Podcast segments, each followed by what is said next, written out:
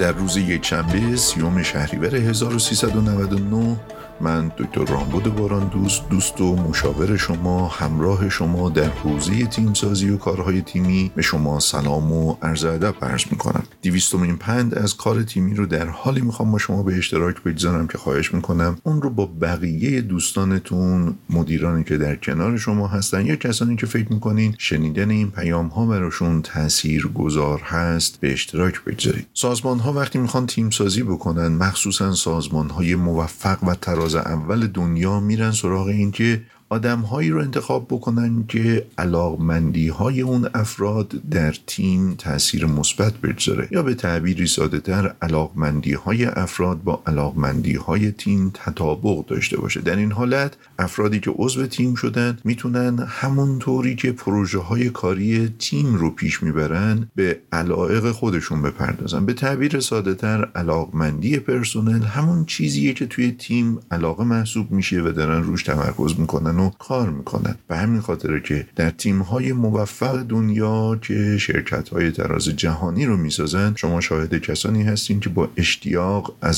سر دل و رغبت با سایرین تیم میشن با بقیه همدل میشن و با انگیزه فراوون روی پروژه هایی که در اختیارشون کار می‌کنن.